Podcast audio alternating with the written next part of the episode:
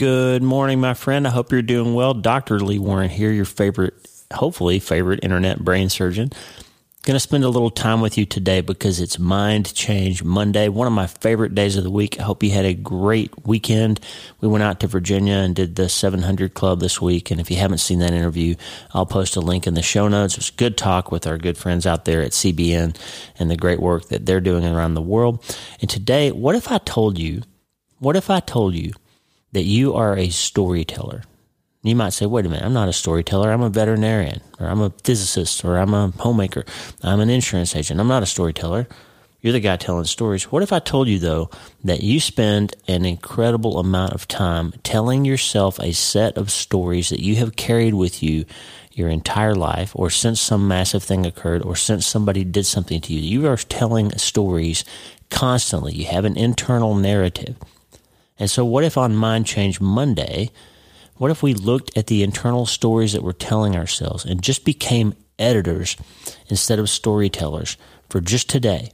And we learned how over time to edit those internal stories to where that they were pointing us towards something helpful and not something harmful. What if we could do that? Well, today on Mind Change Monday, we are going to look at the internal stories that we tell ourselves and how to switch from our role as writers and readers of our own story to being editors of our own story, to be our own agent, to advocate for the best outcome to this story that we can have. And we're going to learn how to do all of that on Mind Change Monday in just a few minutes. But before we do that, there's only one question. Hey, are you ready to change your life? If the answer is yes, there's only one rule. You have to change your mind first. And my friend, there's a place where the neuroscience of how your mind works smashes together with faith and everything starts to make sense. Are you ready to change your life? Well, this is the place Self Brain Surgery School. I'm Dr. Lee Warren, and this is where we go deep into how we're wired, take control of our thinking, and find real hope. This is where we learn to become healthier, feel better, and be happier. This is where we leave the past behind and transform our minds. This is where we start today. Are you ready? This is your podcast. This is your place. This is your time, my friend. Let's get after it.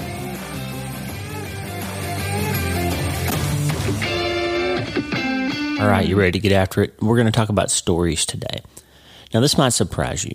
I have an internal story that I tell myself.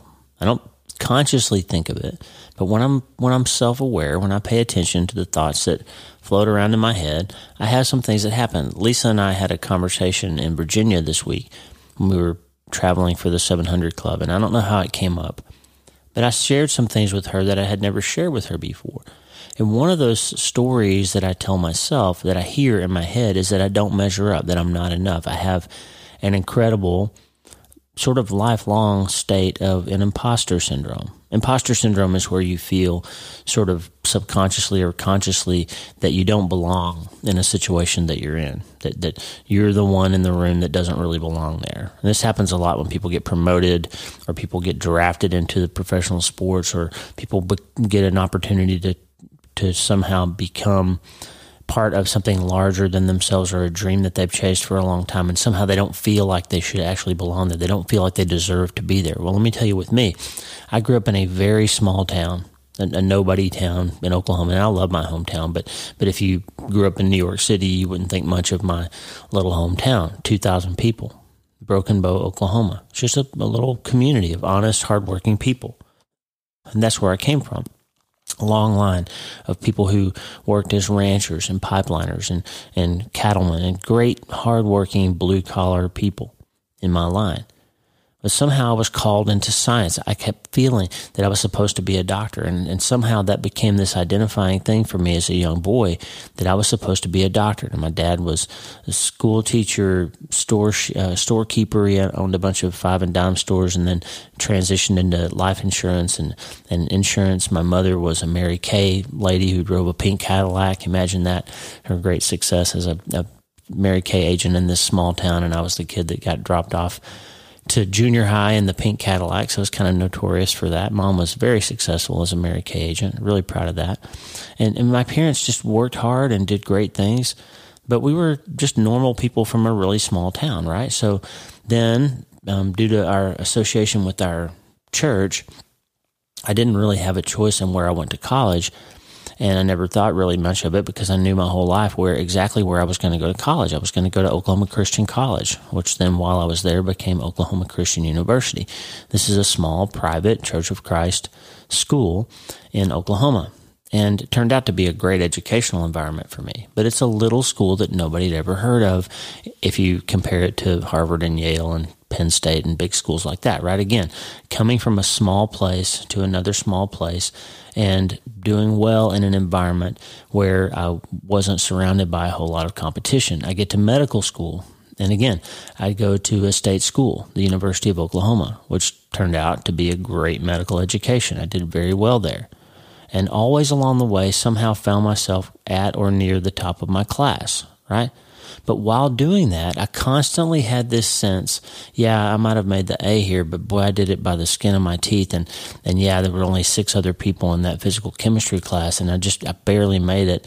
And then I get accepted to medical school and I'm like, man, I must have been the last kid they chose. Like, I don't know how I got in. Like all these other kids are coming out of, you know, bigger schools and bigger towns and they've done better on the MCATs than I did and all this stuff. And I constantly had this, this idea running in my head that I don't know how I managed to get to this place. I don't, somebody's going to come along and say, Oh, we made a mistake. We weren't supposed to let you in. You're not supposed to be here. I constantly had that fear.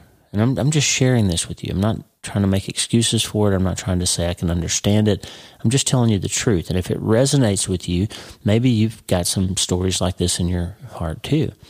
Well, then I get through medical school and somehow get accepted to neurosurgery training, which is at the time was the hardest program to get into. There were 400 applicants for the one spot in Pittsburgh that I got. And I still, the day I get there, I'm convinced that they made some kind of terrible mistake and I'm the one who's there that doesn't belong or doesn't deserve to be there.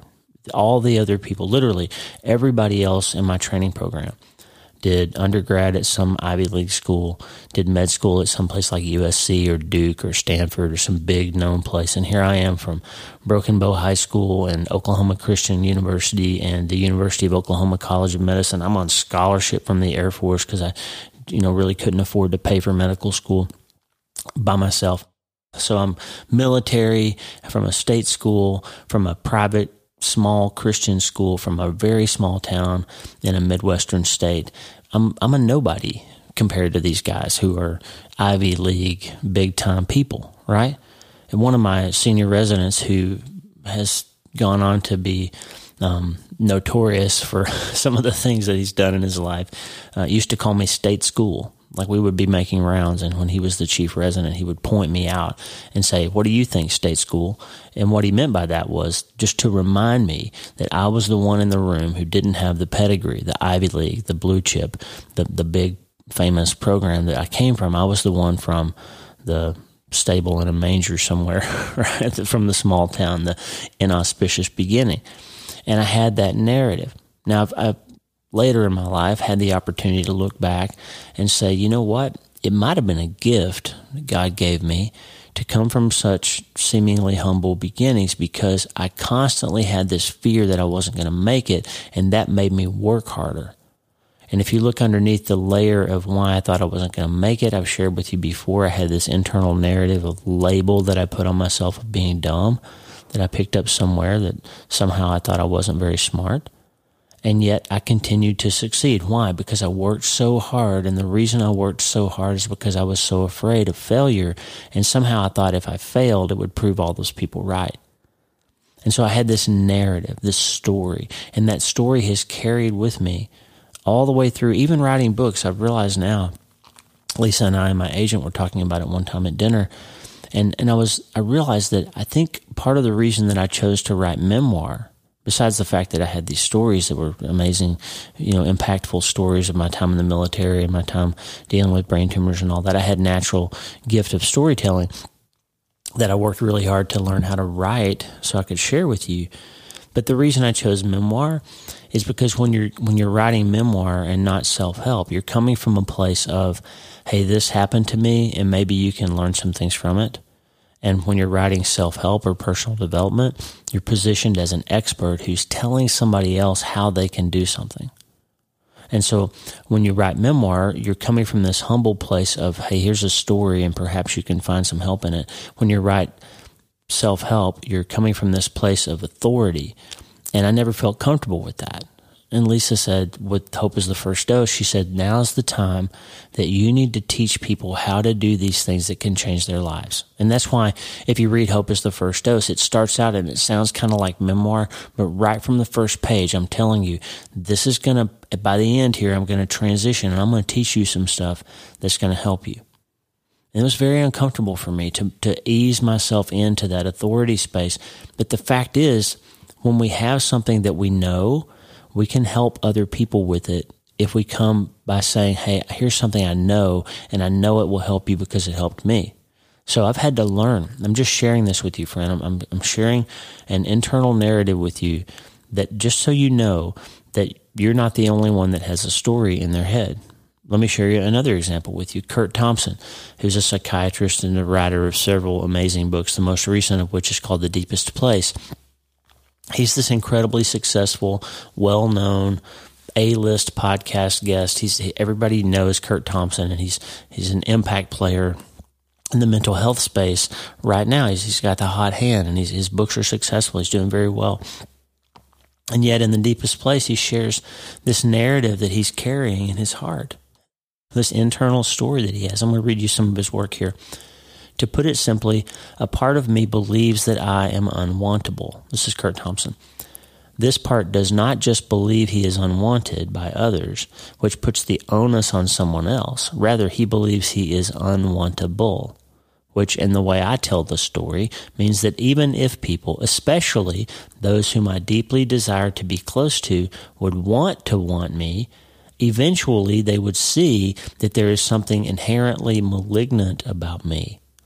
I don't know all the details of exactly what that is or where it came from, although it's some conflation of my being uninteresting and unattractive. But once others see this cancer, I believe they will leave. Do you hear what he's saying? He has an internal story that nobody would really want him if they could actually see him, that nobody would really want to be his friend, that no one would really want to love him, that no one would really want to come alongside him in life if they really knew what he knew about himself because he believes he is unwantable. He goes on to say, I worry at a primal level that to allow people to come too close will inevitably lead to their leaving and it is the anticipated leaving that I sense in my abdomen and upper left chest that feels claustrophobic. He talks about this sense that he gets where he's sure that people are going to leave and abandon him, and he starts to get hyper, almost this, this painful sort of breathlessness in his chest on the on the left side and in his abdomen. This this feeling of anxiety that develops with him, and he goes on to say, and so without even knowing that I am doing it, I have developed ways to keep people at the very least at a slight distance. Better for me never to allow people to become too close so that I can protect myself from the experience of being left. You see what he's doing there? He's describing this beautifully. I feel unwantable. And if I let somebody get close to me, I'll start to get my hopes up that they're going to love me. And then they'll see who I really am and they'll leave me. And that will hurt more than just not being with them in the first place. And therefore, I'm going to keep them away. I'm going to sabotage any chance of relationship so that I avoid the inevitable hurting when they figure out that I'm really unwantable. That's my summation. He goes on to say this The result, of course, is that this part of me re- remains alone, alone and in the perpetual state of sensing that I am being left, which only reinforces that part of my narrative that tells me I am unwantable. And he goes on to say this this storyline has been like a shard of broken glass in my soul, and I have developed a number of coping strategies, idols, if you will, to numb that pain. Mind you, it did not begin as a storyline. It did not begin with me consciously thinking as a very young boy that I am unwantable. As we have seen, first we sense and then we make sense of what we sense. It began rather as an amalgam of my temperament, my parents' unhealed wounds that they passed on to me epigenetically, and my attachment patterns that I formed with them. I want you to get this, friend. We're here on Mind to Change Monday. We've been talking a lot lately about interpersonal neurobiology and directed neuroplasticity and epigenetics, those three big words. And what they mean is we have a biological reaction that happens when we get around other people. Our biology affects theirs. Our electromagnetic fields affects theirs. Our mood and our state affects the, the other people around us. And you know this is true already because if you walk into a room and somebody's in a really bad mood, you don't have to have them tell you that they're in a bad mood because you can feel it. When somebody's anxious or scared, your heart rate goes up. When somebody's obviously sad or very angry, you immediately develop a change in your emotional state. Why? because your state is affected by and affects the state of other people. That's interpersonal neurobiology. Okay. Epigenetics, as we talked about in my newsletter yesterday. And by the way, if you're not getting my newsletter, please check out wleewarrenmd.com slash newsletter. wleewarrenmd.com slash newsletter. Every Sunday since 2014, shortly after we lost Mitch, I've written this letter to try to make sense of the things that are going on in life. And it turns out to be pretty helpful to people all over the world. So if you're not getting that, check it out. And I can send you the one from yesterday. If you, if you haven't gotten it, send me an email, lee at drleewarren.com, and I'll send you a copy of yesterday's email. You don't even have to sign up. I'll just send it to you. Then you can see if you like it. But we talked about epigenetics. And what epigenetics are is this science that understands how it's not about the genes that you inherit that necessarily determines how you turn out. Now, you inherit genes for eye color and hair color and height, and some things that are hardwired that you can't change, that you're you're going to have.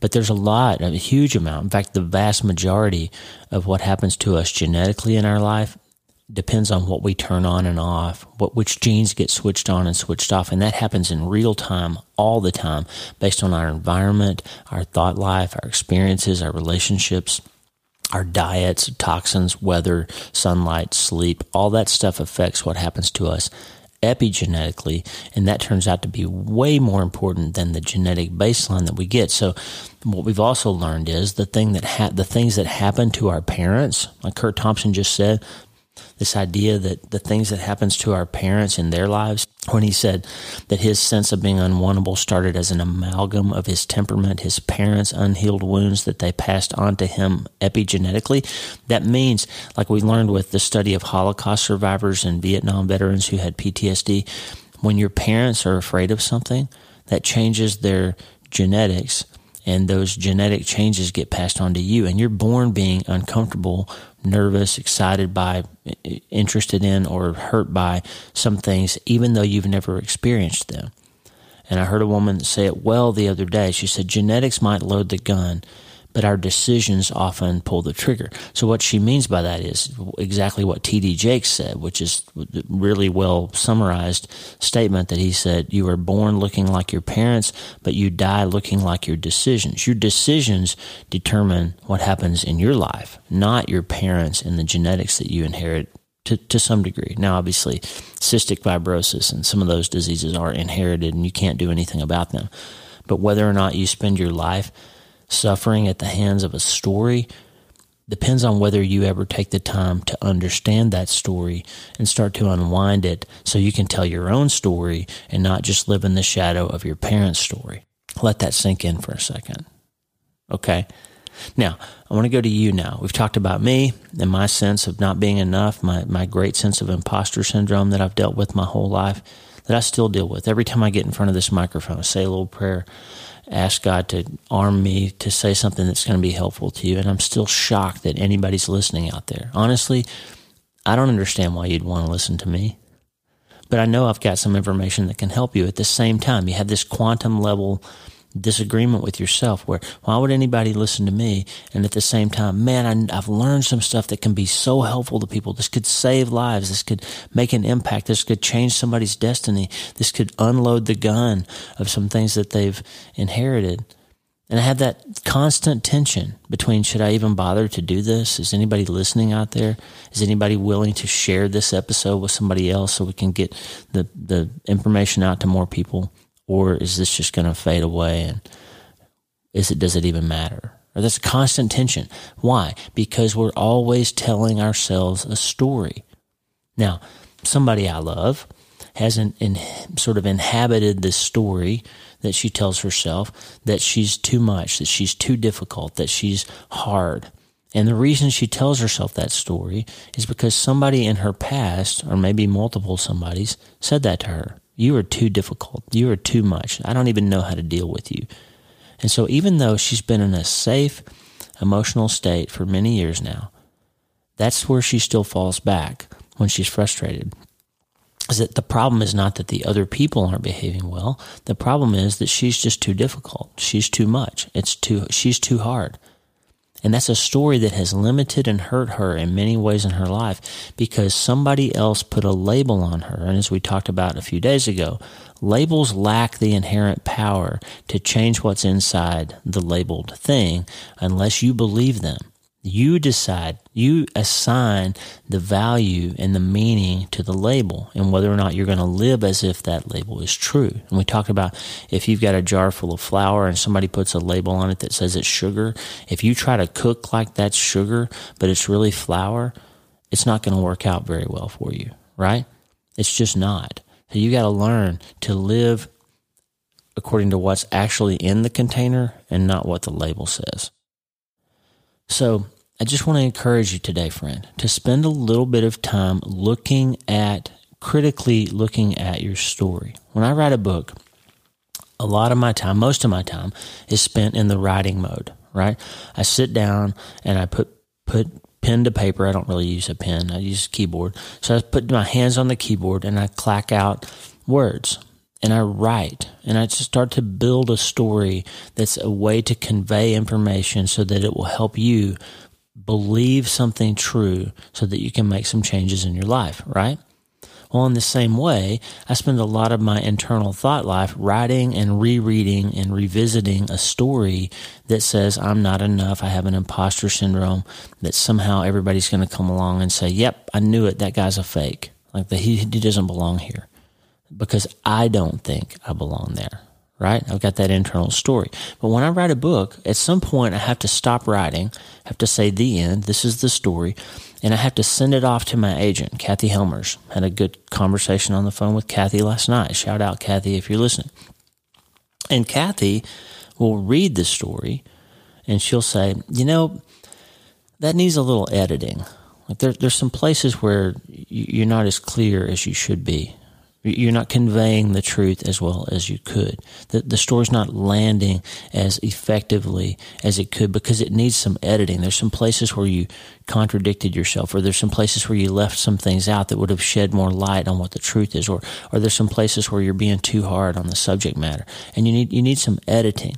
And then she'll call Susan Tjaden, who's my editor at Waterbrook, and Susan will get the manuscript and she'll say, Hey, let, let, let's take this manuscript apart a little bit and let's go into this story and let's dig around and see if we can make the truth a little more clear. And let's see if we can get rid of some of the fluff and some places where you've worked too hard to cover up. Maybe you've, you've, you've put too many words on top of something and it's hard to find what's really true. And let's make it better.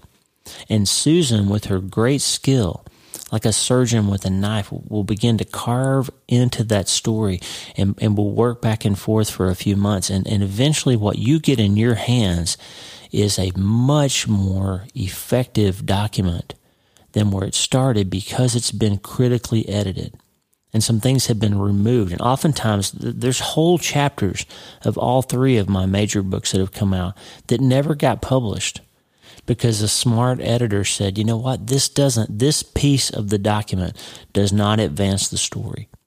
It's great, you wrote it well, it's very well written, but it doesn't help you tell this story very well, and you need to cut it. And it's really hard, friend. It is so hard to cut pieces of your own story out and discard them because you believe they need to be in there. It's really hard, but a good editor has the, the ability to keep their eye on the ball and see what the story really is about and help get rid of anything that's keeping the real story from coming out in a way that will be the most beneficial to the reader. Right? I hope you can understand the metaphor I'm trying to say here. Inside you, You've got some stories that you, you have spent your entire life carefully crafting that you believe about yourself, and parts of those are precious to you. This is going to be hard to hear. If you've been through some massive thing, some hard thing, especially if it came at the hands of someone else, some abuse, or you've been victimized in some way, or you've been hurt by someone else, there's a part of your story that you wrote to explain your present behavior by placing blame on the people who did the thing to you. That you're currently behaving the way that you are. You're currently living the way that you are with whatever limitations and powers and holdbacks and holdups that you have. You're currently living by placing blame on somebody for some part of your story in the past. And if you look critically at the fact that what you do now is only defined by what you do now. That your next move can truly be your next move. And it does not have to be filtered through that entire story and what somebody did or said to you in the past. Somebody told you you were too much. Somebody told you you weren't enough. Somebody told you that you were unwantable. And what you're doing now, if it's still being defined by and influenced by what those people did in the past or what that person said in the past or that person who touched you that wasn't supposed to or that person that cheated on you or left you or got cancer and died on you, if that's still holding you back, then today it's time to get some editing skills. And it's time to say, wait a minute, I feel this because of what happened. I feel this because of what those people did. I feel this because of losing my son 10 years ago. But the fact is, what I do today needs to be determined by what God is calling me to today, needs to be determined by what the story needs to tell for me to make the most impact in the world today, needs to be told in the context of how can I move forward today. Now, sometimes we're stuck. Now, sometimes we really get stuck in a part of a story, and there's a part of your brain called the cingulate gyrus. And that anterior cingulate cortex, that little part in the very middle of the front of your brain, we've talked about a few times. And it keeps coming back to me in different ways recently. Daniel Amen has described the cingulate as the gear shift all this information comes in from all these different parts of your brain and there's all this possibility of what you do next and the and the cingulate is the gear shift. You you look at the road ahead of you and there's snow and there's ice and there's a ditch and you say boy I need to shift down into low gear. I need to put it in four wheel drive. You make a decision and you change gears on the truck so that you can get through what's coming next. But if you keep the truck in neutral then it doesn't matter how hard you push on the gas. That truck's not going anywhere until you shift gears and put it in, in forward and into the proper gear. Or if you put it in reverse, it doesn't matter how much you're looking ahead, you're going to go backwards when you push on the gas, right? If you shift gears to the wrong place or fail to shift gears at all, you will never be able to move forward to where you need to go. And that's kind of what the cingulate does when it's not behaving properly when you're stuck in a story, it's like you put the gear shift in neutral. That part of your brain isn't acting properly. Okay. Now, interestingly, we learned from Mary Frances O'Connor and her brain imaging research that people who are stuck in complex grief, people who have made their whole life be about this thing that happened or the mourning or the yearning for that lost person or relationship or dream or whatever it was that they lost, that those people have significant dysfunction in the subgenual anterior cingulate cortex, a little tiny part of the cingulate, and they are stuck. They can't get in gear. And then just this last week, Andrew Huberman on his Huberman Lab podcast pointed to some research that I actually read before from 2020 from a group that looked at the cingulate and its role in willpower and resolve and grit and tenacity and things like that. And it turns out that it's the cingulate that if you can learn to improve the function of your cingulate gyrus, specifically specifically the anterior mid cingulate cortex, so a little different part of the cingulate, is involved in willpower, tenacity, grit, drive, things like that. And we have this belief that willpower is kind of a limited resource. But what Huberman found, or what Huberman talked about, and the research found that other people did, is that willpower can actually be increased by increasing the tenacity of the anterior mid cingulate. And that happens when you make hard decisions of things that you specifically don't want to do. that learning how to sort of embrace the difficulty or embrace Dif- uh, embrace trials, embrace suffering, embrace struggling. By learning how to say yes to things that seem hard, your cingulate actually gets stronger. And then you begin to be able to shift that gear even when it feels unnatural or feels scary or feels like you don't want to. And what they've learned by studying people that can increase their tenacity or grit or willpower or whatever you want to call it, ego depletion, avoid ego depletion, all those things that the scientists say, that the way you do that is you specifically make yourself engage in hard things. You don't feel like going to the gym, you do it anyway and you get to the gym and instead of just lollygagging around, you, you don't skip leg day or you, you make that phone call that you've been avoiding because it's uncomfortable or you make yourself get up and take a walk after you lose your son, for example. Lisa and I had many days when we did not feel like getting up and putting on our clothes and getting out of bed and doing anything. Most of the time we did them because we still had a child, Kaylin, living at home. And we had to. We literally could not just evaporate in that grief because we had to take care of Kaylin. Fortunately, she was there to, to sort of provide motion and emotional need for us to move, and we did. But what it turns out on the brain research side is the more you engage in embracing things that seem uncomfortable to you and you say yes anyway and do them, that your brain is very powerful, but it's not particularly specific which means that if you improve your resilience and your ability to say yes to hard things in one area, that will spread and you will suddenly become more able to engage in hard things across the board. So, for example, if you are limited in your decision making in terms of relationships by a story on the inside that you're too much or you're not enough or you're unwantable, and you make yourself go to that small group meeting, you make yourself get on and engage with somebody and work, you make yourself date again after you've been alone for a long time, you, you make yourself try something that seems uncomfortable, then all of a sudden you'll start finding it easier to engage that muscle the next time, you'll find it easier to make the decision to move the next day. And by engaging that, embracing that discomfort, and being able to move forward, you actually improve the health of your cingulate. You improve the ability to shift gears and start moving forward. And that's one of the secrets to getting unstuck in whatever area. So, this process of learning to look back and being willing to edit our stories and say, you know what? This is uncomfortable for me to go back in the past and look and ask questions about why I feel the way that I do. And this is, by the way, this is where some people need therapy and some people need help. Okay.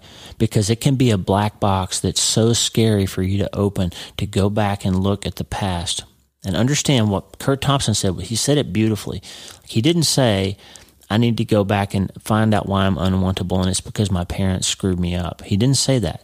He said he recognized with great compassion that his parents loved him and they took good care of him, but he was born when they were in their mid 40s in the 1960s and they couldn't afford another child, but suddenly they had one. And his parents had some unhealed wounds from their childhood. If you, if you were born in the 60s, that means your parents were born probably in the 30s or early 40s. They were born to parents who had just gone through a, a Great Depression and two world wars. And those parents, your parents probably, were born to parents who had gone through some extraordinarily difficult times and they had some wounds. And at those time, in those times, they weren't taught to understand. They didn't know about brain science. They didn't know how to look at their wounds and their stories and to understand what they were passing on to their kids epigenetically. They were just like you are, doing the best they could with what they had. So Curt Thompson says, go back and look at your parents and look at eh, their parents and look at what wounds they might have had and how that can start to then help you to unlock your story. Because remember, remember as Gabor Mate said so beautifully, trauma, my friend, is not what happened to you. Trauma is your response to what happened to you.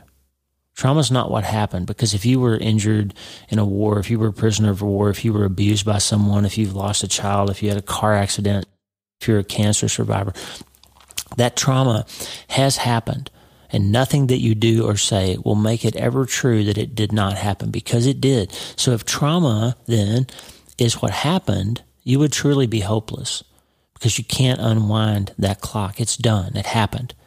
But trauma is not what happened. Trauma is the way that your body and your mind and your life moves forward as a result of what happened. It's your response to what happened. And you can do something about that. So the point of today here on Mind Change Monday is I want you to switch from writing that story mode to editing mode. And just like Susan Tjaden and, and Kathy Helmers have this compassionate, loving heart, they love my story and they want you to hear it. And they want that story to be the most effective and powerful story that it can be. They go back and they help me see the places where I need to say yes to something uncomfortable, which sometimes is being willing to edit out parts of my story that are not helpful to me or to you. And by doing that, I end up with a story that's more helpful, that's more true, that's more powerful, that's more effective. And that can begin then to help me to live my story in a way that's more consistent with who I am. And in order to do all that, you've got to be willing to bring some light into some dark places. And that's the good news. The little bit of gospel news that I'll give you today comes from John chapter 1 in the New Living Translation. What happened when Jesus showed up? In the beginning, the Word, capital W word, that's Jesus. In the beginning, the Word already existed. The Word was with God, and the Word was God. He existed in the beginning with God. God created everything through him, and nothing was created except through him. The Word gave life to everything that was created, and his life brought light to everyone.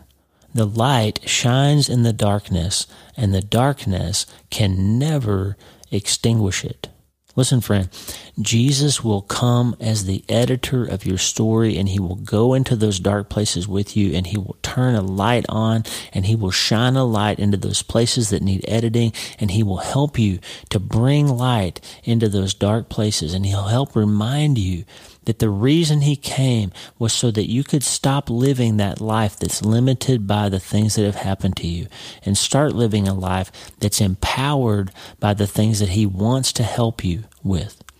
Titus 3, 4 and 6. But when the kindness and love of God our Savior appeared, He saved us not because of righteous things we had done, but because of his mercy.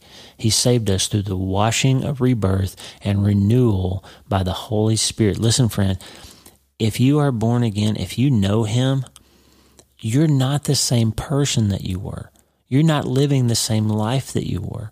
And so the stories and things that have happened to you in your past don't have to live in this new life.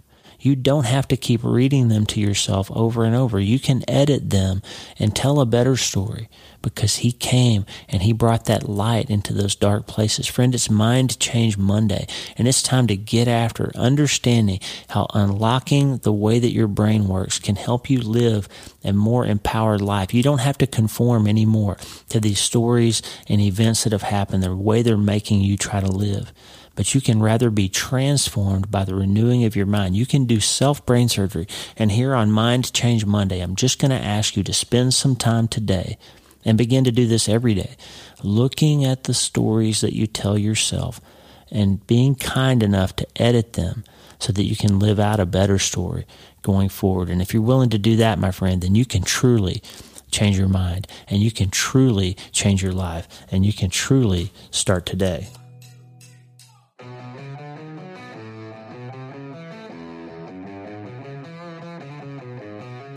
Hey, thanks for listening. The Dr. Lee Warren podcast is brought to you by my brand new book, Hope is the First Dose. It's a treatment plan for recovering from trauma, tragedy, and other massive things. It's available everywhere books are sold, and I narrated the audiobook if you're not already tired of hearing my voice. Hey, the theme music for the show is Get Up by my friend Tommy Walker, available for free at TommyWalkerMinistries.org. They are supplying worship resources for worshipers all over the world to worship the Most High God. And if you're interested in learning more, check out TommyWalkerMinistries.org. If you need prayer, go to the prayer wall at wleewarrenmd.com slash prayer wleewarrenmd.com slash prayer and go to my website and sign up for the newsletter, Self Brain Surgery, every Sunday since 2014, helping people in all 50 states and 60 plus countries around the world. I'm Dr. Lee Warren, and I'll talk to you soon. Remember, friend, you can't change your life until you change your mind. And the good news is you can start today.